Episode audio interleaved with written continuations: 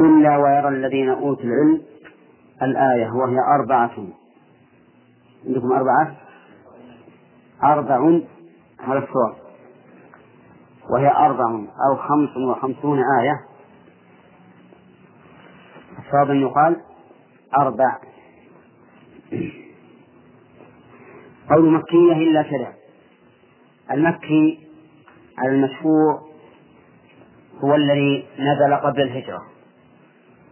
والمدني ما نزل بعد الهجرة. فيعتبرون فيعتبر الجمهور المكي والمدني بالزمن لا بالمكان. فما كان بعد الهجرة فهو مدني وما كان قبلها فهو مكي. وقوله إلا ويرى الذين أوتوا العلم سبق لنا أنه لا يقبل استثناء شيء من السور المكية والمدنية إلا بدليل. أي أنه إذا كانت السورة مكية فجميع آياتها مكية إلا بدليل. وإذا كانت مدنية فجميع آياتها مدنية إلا بدليل. فاستثناء المؤلف هذه الآية ننظر إن شاء الله تعالى إذا وصلناها إذا كان هناك دليل يدل على أنها نزلت في المدينة قبلناه وإلا فلا. قال الحمد لله قبل. بسم الله الرحمن الرحيم. البسملة تقدم أنها آية مستقلة من كتاب الله عز وجل. يؤتى بها للفصل أو يؤتى بها لبدء السورة إلا في براءة فإنه ليس فيها بسملة لأنها لم تنزل بسملة بينها وبين الأنفال فتركت. وسبق لنا أن الجار والمجرور متعلق بمحذوف. لأن كل جار ومجرور لا بد أن يتعلق بشيء. إذ أن الجار والمجرور معمول. وكل معمول فلا بد له من عامل. وعليه فكل جار أو ومجرور فإنه لا بد له من متعلق أي من شيء يتعلق به وكذلك الظرف. والمتعلق إما أن يكون فعلا أو ما بمعنى الفعل.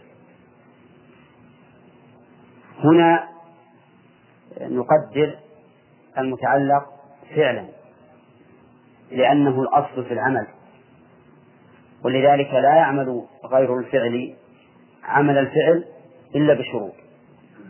وكل شيء لا يتم عمله إلا بشروط فإن معنى فإنه فإن ذلك لأن الأصل إيش؟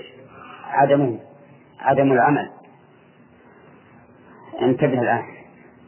كل جار ومجرور لا بد له.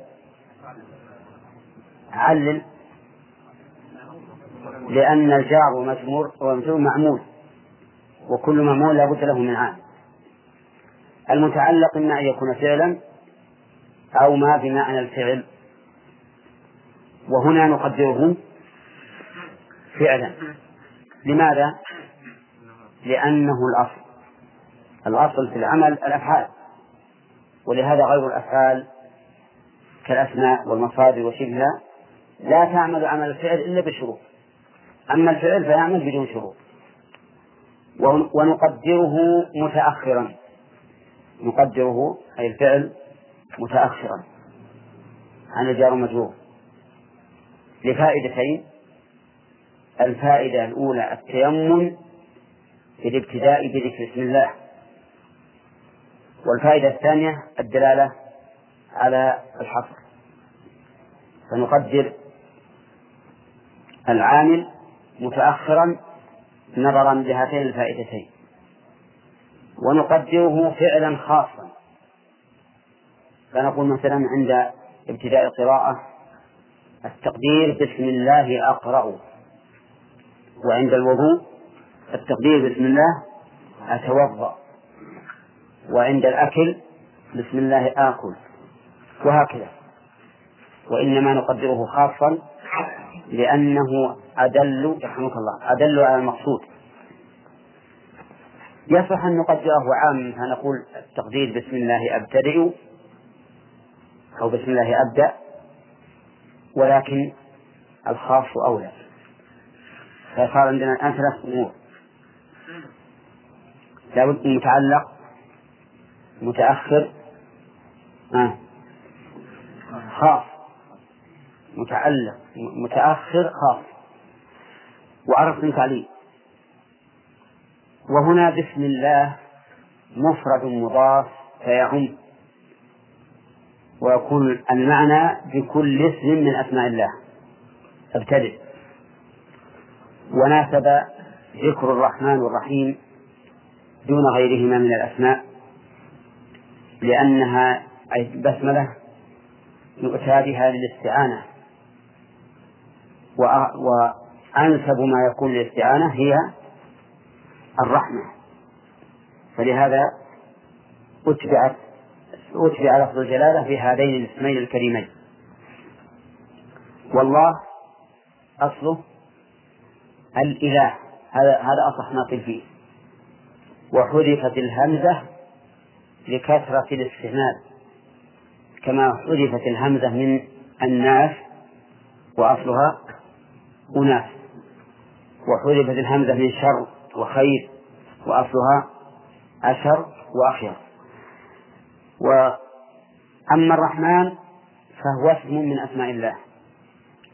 دال على سعة رحمته سبحانه وتعالى. لأن الرحمن فعلان يدل على السعة والامتلاء. وانظر ذلك في كلمة غضبان وندمان وسكران وعطشان وريان وما أشبهها. تجد أن هذا أن هذا أن هذه الصيغة دالة على إيش؟ على السعة والامتلاء. ولهذا قال بعض السلف إن الرحمن رحمة عامة لجميع الخلق. وأما الرحيم فهي دالة على الفعل أي أنه سبحانه وتعالى يرحم برحمته الواسعة يرحم برحمته الواسعة. فالرحيم دال على الفعل. وهو إيصال الرحمة إلى المرحوم والرحمن دال على الصفة وهي اتصاف الله سبحانه وتعالى بهذه الرحمة الواسعة. طيب ثم قال الحمد لله حمد تعالى نفسه بذلك والمراد به الثناء بمضمونه من ثبوت الحمد وهو الوصف بالجميل لله تعالى.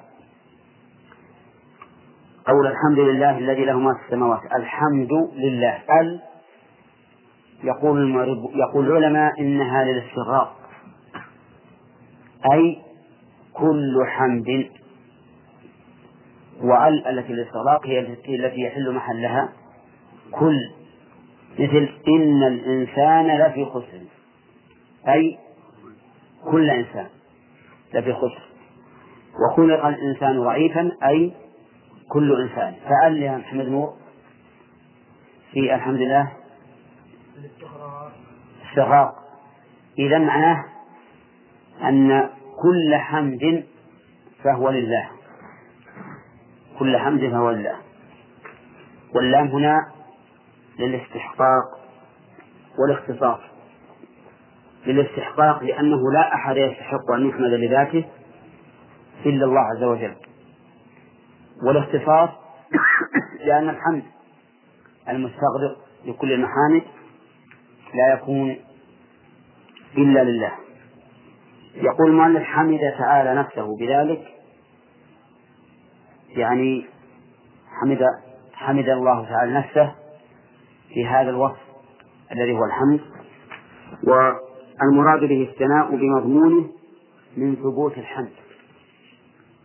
يعني ليس هذا تجديدا لحمد الله ولكنه ثناء على الله تعالى بمضمون الحمد وهو الوصف بالجميل لله تعالى. لو قال المؤلف الوصف بالكمال لكان أعم. فالحمد وصف المحمود بالكمال. هذا الحمد. فإن كرر وصفه بالكمال صار ثناء قال الله تعالى الحمد لله رب العالمين فيجيب الله حمدني عبدي. الرحمن الرحيم يجب الله أثنى علي عبدي. والله سبحانه وتعالى يحمد على ما له من الكمال الذاتي والكمال المتعدي للغير أي على كماله بذاته وعلى كماله بفعله. وإحسانه سبحانه وتعالى فيحمد على الأمرين جميعا. أما غيره فلا يحمد إلا على على فعله إن كان فعله مما يحمد عليه. أما حمد للذات نفسها فهذا لا ما يكون إلا لله. فمثلا إذا حمد الله عز وجل على ما له من صفات الكمال كالسمع والبصر والعلم والقدرة والعظمة وما أشبهها فهذا حمد على الكمال الذاتي. وإذا حمد الله تعالى على ما له من الإحسان والإنعام فهو حمد على الكمال المتعدي.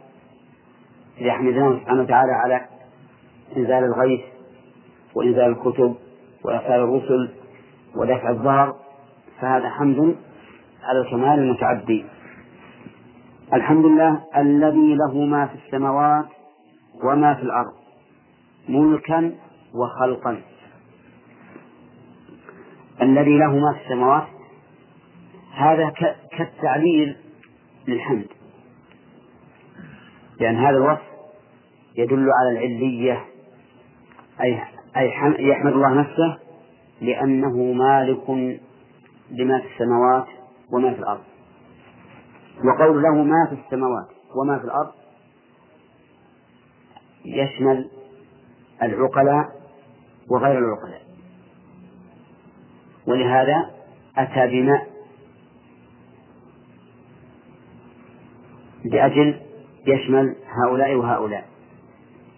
وإنما غلب غير العقلاء أو غلب غير العقلاء لأنهم أكثر أكثر من حيث النوع أما من حيث العدد فإن في هذا شكا لأن الملائكة عليهم الصلاة والسلام لا شك أنهم من العقلاء وهم لا يحصيهم إلا الله. ما من موضع أربع أربع أصابع في السماء إلا وفيه ملك. وقولها السماوات وما في الأرض. السماوات كم؟ وجمعت لأنها متعددة. كم؟ سبع سماوات. كل واحدة فوق الأخرى وهي مأخوذة من السمو وهو العلو والرفعة. وما في الأرض أفردت لكن لكن المراد بها الجنس فتشمل السماوات السبع. الأرضين السبع تشمل الأرضين السبع. لأن الأراضين سبع بصريح السنة وسبع بظاهر القرآن. فهي سبع بصريح السنة لقول النبي صلى الله عليه وسلم من من اقتطع من الأرض شبرا ظلما بغير حق طوقه يوم القيامة من سبع أراضين وبظاهر القرآن لقوله تعالى الله الذي خلق سبع سماوات ومن الأرض مثلهن فإن المثلية هنا قطعا ليست بالصفة فتكون بالعدل وقول المؤلف ملكا وخلقا يعني أنه هو الذي خلقها سبحانه وتعالى وهو المالك لها المدبر.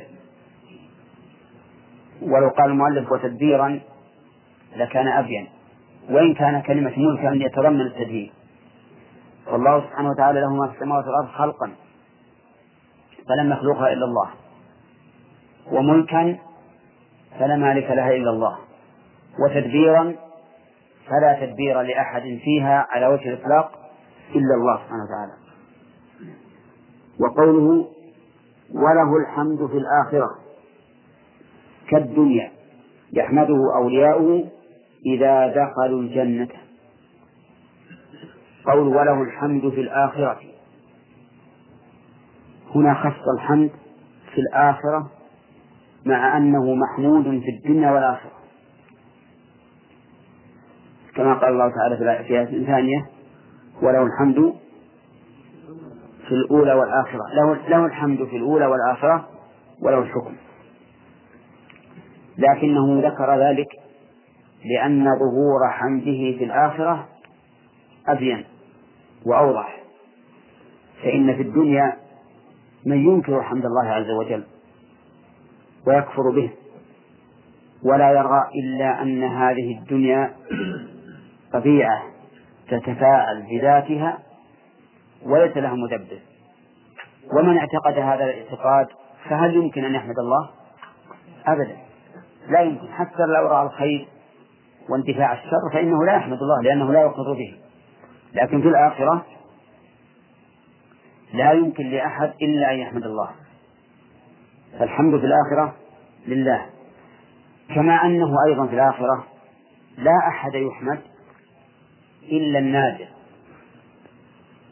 قال الله تعالى للنبي صلى الله عليه وسلم عسى أن يبعثك ربك مقاما محمودا.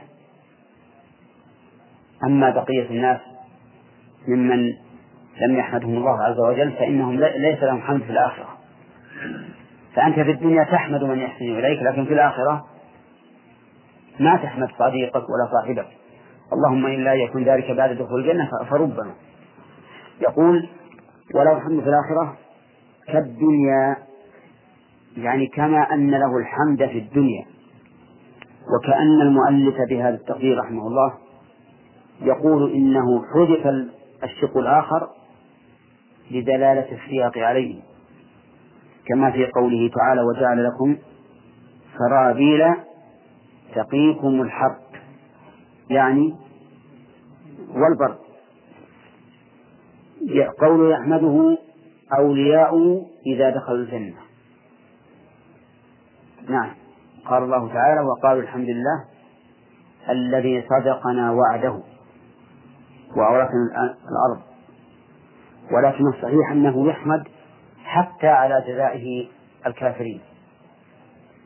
فإن الله تعالى قال في آخر سورة الزمر لما ذكر سياق أهل النار إلى النار أو سوق أهل النار إلى النار وسوق أهل الجنة إلى الجنة. قال وقضي بينهم بالحق وقيل الحمد لله رب العالمين. فإن الله تعالى يحمد على كمال عدله وكمال فضله ومجازاته لأهل لأهل النار من باب إيش؟ من باب العدل. فيحمد عليه. قال وقال نعم يحمده أولياء إذا دخلوا الجنة وهو الحكيم في فعله الخبير بخلقه. الحكيم يقول المؤلف في فعله وهذا فيه قصور. لأنه حكيم في شرعه وفعله أيضا الذي هو القدر. فليست الحكمة خاصة بالفعل بل حتى في الشرع. الذي يكون بكلامه.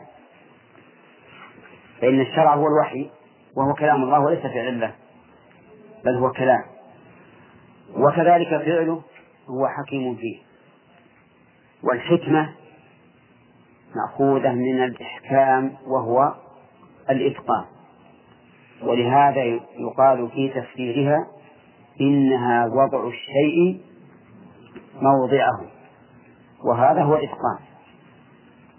ولكنه سبق لنا أن الحكيم له معنى الحاكم والمحكم لأنها مأخوذة من الحكم ومن الإحكام وأن حكم الله يا محبوب كم نوعا؟ ها؟ نعم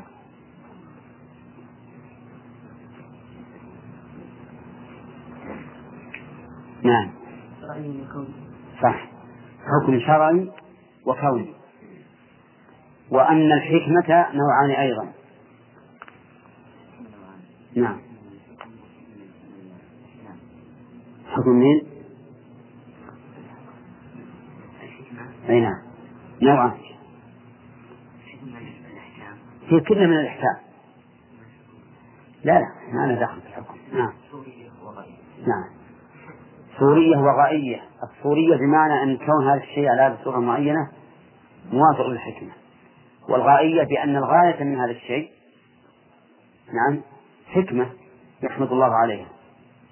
فمثلا كون الصلاة على هذا الوجه والصيام على هذا الوجه والوضوء على هذا الوجه هذه في الأمور الشرعية وكذلك في الأمور الكونية كون خلق خلقة الإنسان على هذا الوجه والشمس والقمر وما أشبه ذلك هذه حكمة صورية بمعنى كون الشيء على هذه الصورة المعينة هذا لا موافق للحكمة ثم الغاية من ذلك الشيء حكمة أخرى. حكمة أخرى. طيب تكون هذه الحكمة الصورية والرأية في الشرع مش بعد؟ وفي القدر. وإذا ضربت اثنين في اثنين تكون أربعة. حكمة غائية في الشرع. حكمة صورية في الشرع.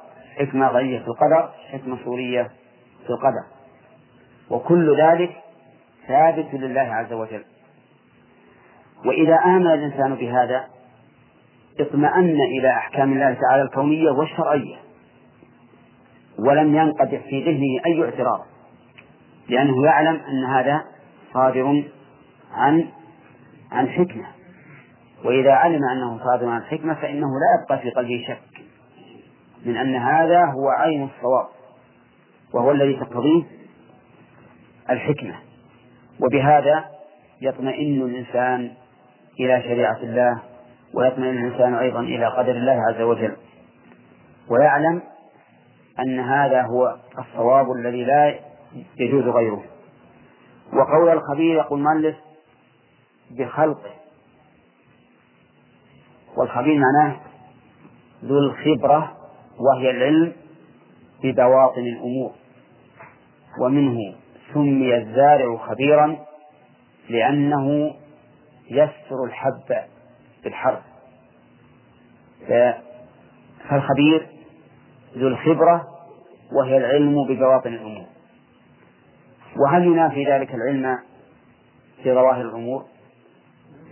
لا بل إنه يؤيده لأن الذي يعلم ببواطن الأمور من باب أولى أن يعلم بظواهرها والحكمة دائما يقرنها الله عز وجل بالعزة وبالعلم. بالعزة والعلم. هنا قلنا في ماذا؟ في العلم الذي يتضمنه الخبرة. وإنما يقرنها الله بذلك ليتبين أن حكمته سبحانه وتعالى مبنية على علمه. وأنه إذا تراءى لك أن هذا الشيء ليس بحكمة فذلك لنقصان علمك. وإلا لو كان عندك علم وفهم لعرفت أن الحكمة فيما شرعه الله وفيما قدره. ثم فسر أو فصل شيئا من علمه فقال يعلم ما يلي يدخل في الأرض. عندكم؟ كماء وغيره؟ كماء وغيره وما يخرج منها كنبات وغيره وما ينزل وما ينزل من السماء من رزق وغيره وما يعرج فيها وما يعرج يصعد فيها من عمل وغيره. نعم. هذا من باب التفصيل. يعلم ما يلج في الأرض. وما اسم موصول تفيد العموم. ويلج بمعنى يدخل. كل ما يدخل في الأرض فالله سبحانه وتعالى يعلمه. يقول المؤلف كمائن أنه يدخل في الأرض ولا يخرج منها؟ ها؟ يدخل ويخرج. يدخل ويخرج. فإذا أنزل الله الماء من السماء أدخله في الأرض. ينابيع. وإذا أراد الله تعالى أن يخرج خرج. بآلة أو بغير آلة. طيب. وقوله وغيره وش غير الماء؟ مما يدخل في الأرض. الأموات. وغير أي نعم. والأشياء اللي لها جحور في الأرض. كذا. ما نقول النبات أيضا. ها؟ النبات أيضا. الجذور آه نعم. بذوره كلها داخلة في الأرض. المهم أن ما يلج في الأرض لا يحصى أصنافه فضلا عن أفراده. وهو واسع جدا. والله سبحانه وتعالى يعلمه. حتى الذرة التي تدخل في جحرها يعلمها الله سبحانه وتعالى. طيب وما يخرج منها؟ يقول المؤلف كنبات وغيره. النبات واضح. وغيره؟ كالماء والمعادن والحيوانات التي تنتشر في الأرض. وهل نقول ومن ذلك الإنسان؟ ها؟ منها خلقناكم. ها؟ الأصل. إيه منها خلقناكم وفيها نعيدكم. إخراج وإدخال. والله أنبتكم من الأرض نباتا ثم يعيدكم فيها ويخرجكم إخراجا. طيب يقول وما أخرجنا؟ وما ينزل من السماء. من رزق وغيره. وش الرزق؟ كيف ينزل من السماء الرزق؟ أنت تبقى في البيت كل يوم ويأتيك التمر ينزل عليك من السماء. أو الثياب؟ لا. ولكن الرزق يكون بالمطر مثلا ينزل الله المطر فتنبت الأرض ويخرج منها الماء والمرعى. متاعا لكم ولأنعامكم. واضح؟ طيب. وغير اللي هذا ينزل؟ ينزل أمر الله عز وجل. ينزل أمر الله يدبر الأمر من السماء إلى الأرض. وتنزل أيضا الملائكة. وتنزل الشهب ثم بها الشياطين. وأشياء كثيرة من هذا والله أعلم وما يعرض يقول يصعد فيها من عمل وغيره. هنا يعرج بمعنى يصعد. كذا؟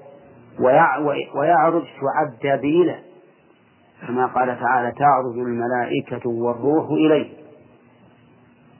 وقال يدبر الأمر من السماء إلى الأرض ثم يعرج إليه.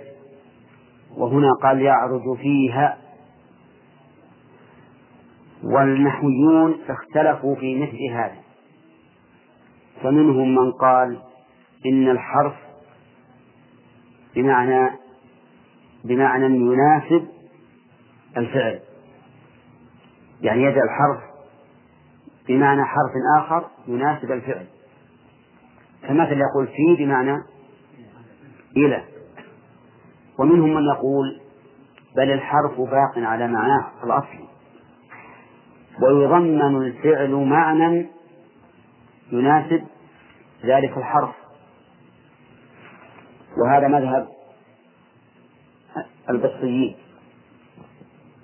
فيقول يعرج مضمن مع معناه الظاهر وهو العروج معنى الدخول. يعني يعرج فيدخل فيها. ليس المراد ما يعرج فقط ولا, ولا يدخل يعرج ويدخل فيها. وسبق لنا في مقدمة التفسير للشيخ الإسلام ابن تيمية أن هذا المذهب هو المذهب الصحيح. المحقق وهو أن يضمن الفعل إيش؟ معنى يناسب الحرف. لأن هذا التغ... نعم. لأن هذا التضمين يجعل للفعل معنيين أحدهما المعنى الظاهر من اللفظ والثاني المعنى أه الذي تضمنه ليناسب الحرف الذي تعلق به. ويظهر لك ذلك جليا في قوله تعالى عينا يشرب بها عباد الله. يشرب بها عباد الله. معلوم أننا لا نشرب بالعين. مهي آلة من إناء مهي آلة الشرب. أنت تقول أنا أشرب بالإناء صح لكن يشرب بها وهي عين لا يمكن أن تكون إناء له. يرى بعض العلماء أن نجعل الباب معنى من أي يشرب منها. ويرى آخرون أن أن نضمن يشرب معنى يروى. إذا ضمنا مع يشرب معنى يروى استفدنا فائدتين. الشرب شعب والري. لكن إذا قلنا إن نلبى بمعنى في بمعنى من لم نستفد هذه الفائدة. فالمهم أن المذهب الصحيح هو أننا نضمن الفعل معنى يناسب الحرف ولا نجعل الحرف بمعنى حرف آخر. قال وهو الرحيم بأوليائه الغفور لهم. هذا أيضا من التخصيص بلا دليل. كلمة الرحيم لم يذكر متعلقها متعلقها. لم يذكر متعلقها. والمؤلف رحمه الله يقول بأوليائه فعليه يكون أعداؤه لا رحمة لهم هذا كلام المؤلف. نعم. والغفور أيضا لأعدائه لأوليائه فأعداؤه لا مغفرة لهم ولكن الصحيح العموم لأن هذين الاسمين مطلقان. فيبقيان على إطلاقهما. فهو رحيم حتى بأعدائه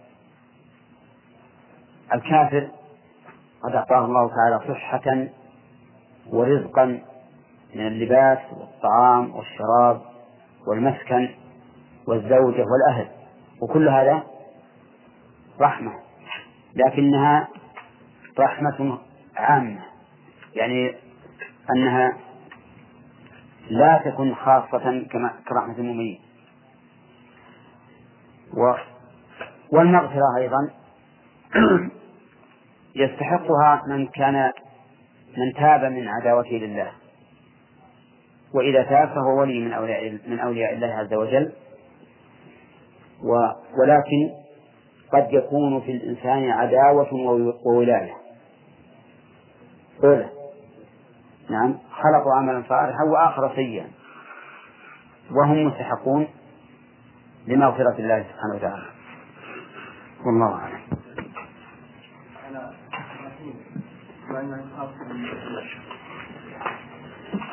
نعم. ها؟ كيف نرسل الكافر هنا لأن لا عامة عامة أقول عامة كما قلنا قبل قليل الرحيم معناه تختص بالفعل يعني إيصال الرحمة إلى المرحوم بعد التوحيد أظن.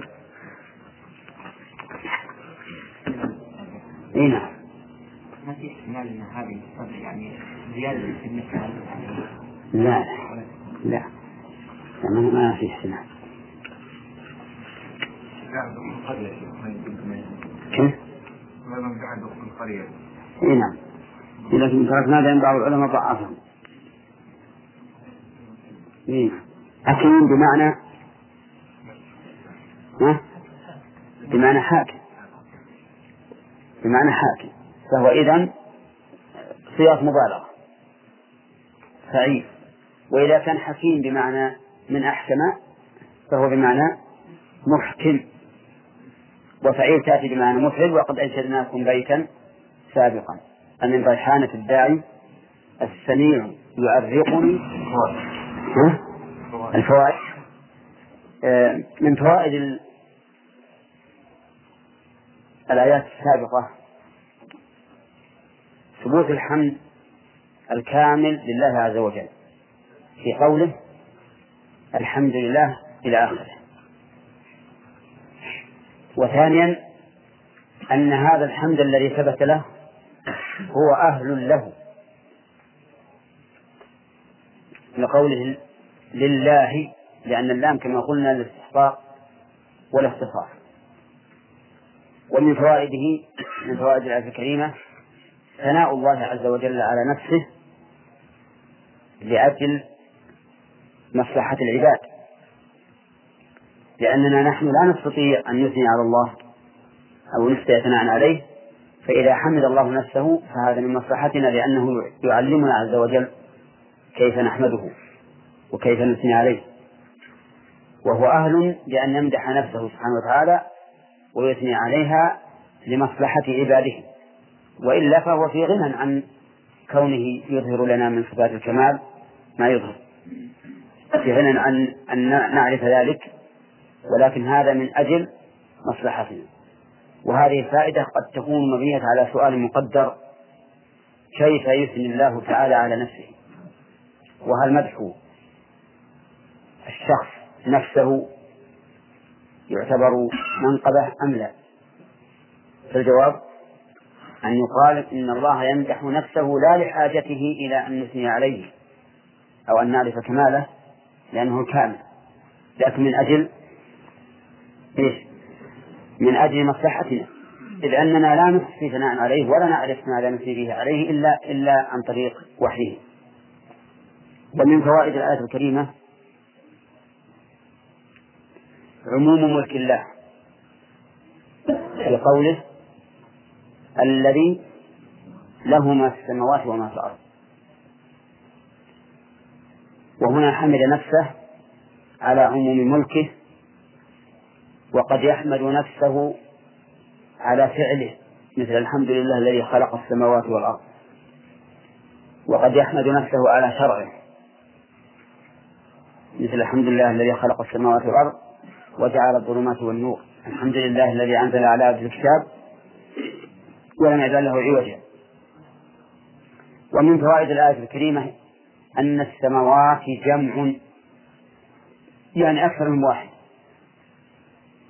لقوله ها سماوات. ومن أدلة أخرى قد ثبت أنها سبع وكذلك الأرض.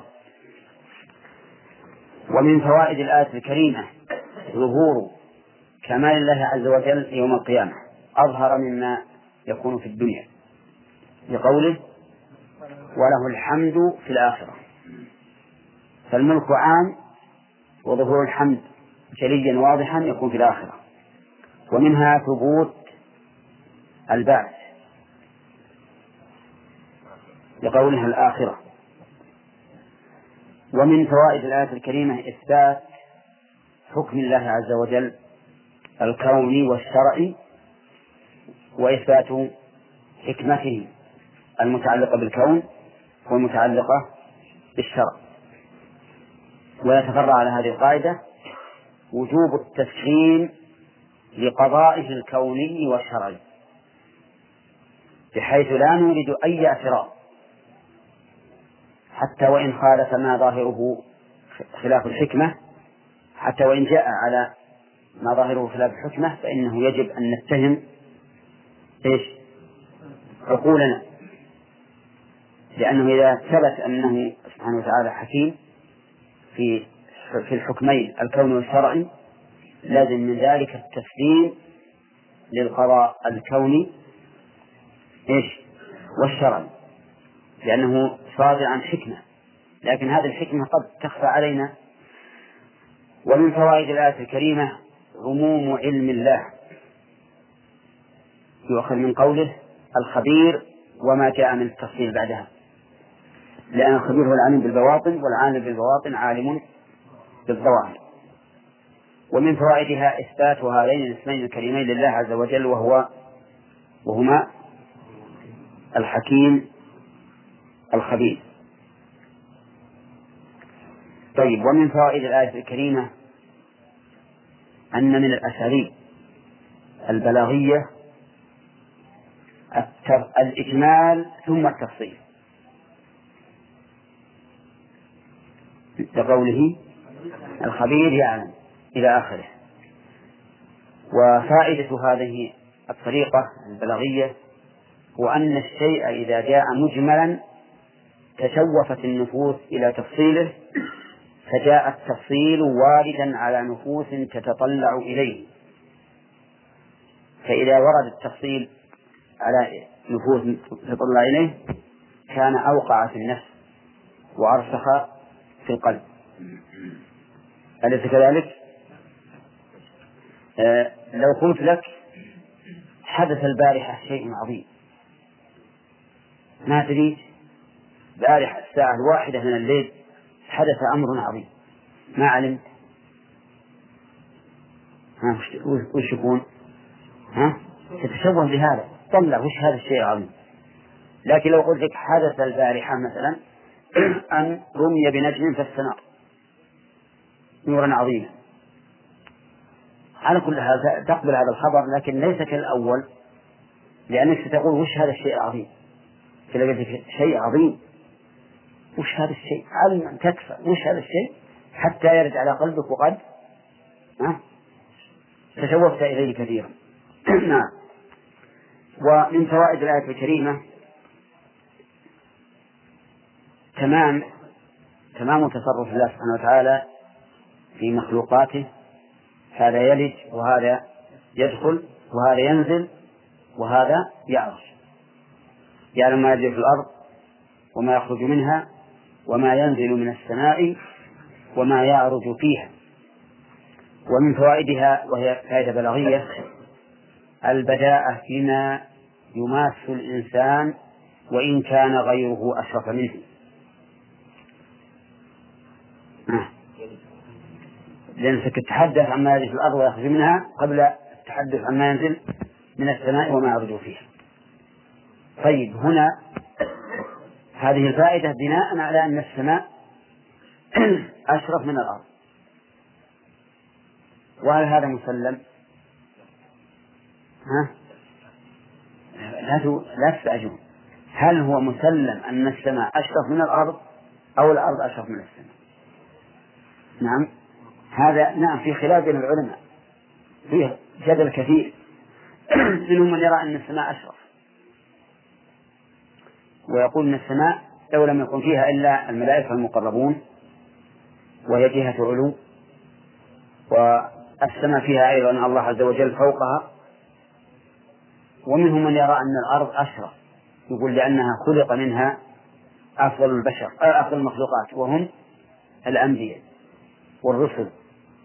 فهي أشرف. وهذا النزاع وإن كان نزاعا قد يقال إنه من فضول العلم.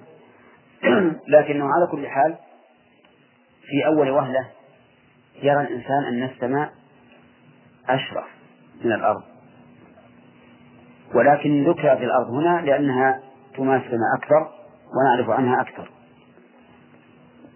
طيب ثم وفيها أيضا من فوائد الآية الكريمة إثبات الرحمة والمغفرة لله عز وجل. في قوله وهو الرحيم الغفور. وهنا قدم الرحيم على الغفور وإن كان الأكثر في القرآن تقديم الغفور على الرحيم لما يكون لما يكون في السماء والأرض من المصالح والمنافع. والمصالح والمنافع من آثار؟ الرحمة. ودفع المصائب من آثار المغفرة. لأن المغفرة محو الذنب الذي فيه تزول فيه المكروهات والرحمة حصول الخير. نعم.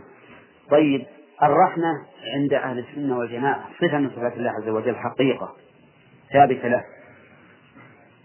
وعند الأشاعرة يقولون الرحمة هي الإحسان أو إرادة الإحسان.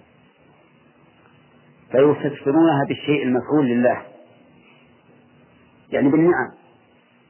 أو بإرادة النعم. لماذا؟ لأنهم يقرون بصفة إيش؟ بصفة الإرادة. يقرون بصفة الإرادة. في فيفسرون الرحمة بإرادة الإنعام والإحسان أو بالإنعام والإحسان نفسه. ولكن سبق لنا أن القول الصواب المقطوع به هو أن تجرى نصوص الكتاب والسنة فيما يتعلق بأسماء بأسماء الله وصفاته على ظاهرها. يحتاج أن نقول اللائق بالله ولا ما حاجة؟ لا نقول اللائق بالله إلا على سبيل الإيضاح فقط. لأننا نعلم علم اليقين أن ظاهرها لائق بالله. وليس ظاهرها كما يقول وليس ظاهرها كما يقول على التعظيم التشبيه. لأنه لو كان ظاهر نصوص الكتاب والسنة في أسماء الله وصفات التشبيه أو التمثيل لكان ظاهر القرآن والسنة في هذا الباب هو الكفر. لأن من شبه الله بخلقه فقد كفر حيث كذب قوله تعالى ليس كمثله شيء ومحال أن يكون ظاهر الحق إيش؟ باطلا وكفرا. ولهذا إذا قلنا إن نصوص الكتاب والسنة في أسماء الله وصفاته تجرى على ظاهرها اللائق بالله فهذا من باب إيش؟ من باب الإيضاح. وإلا فإن نعلم علم اليقين الذي هو عندنا أيقن من الشمس أن ظاهرها هو ما يليق بالله. فلا حاجة إلى التقييد به. لكننا قد نقيده على سبيل الإيضاح فقط. نعم. و والرحمة هل هي صفة كمال من حيث هي بقطع النظر عن موصوفها أو صفة نقص؟ هي صفة كمال في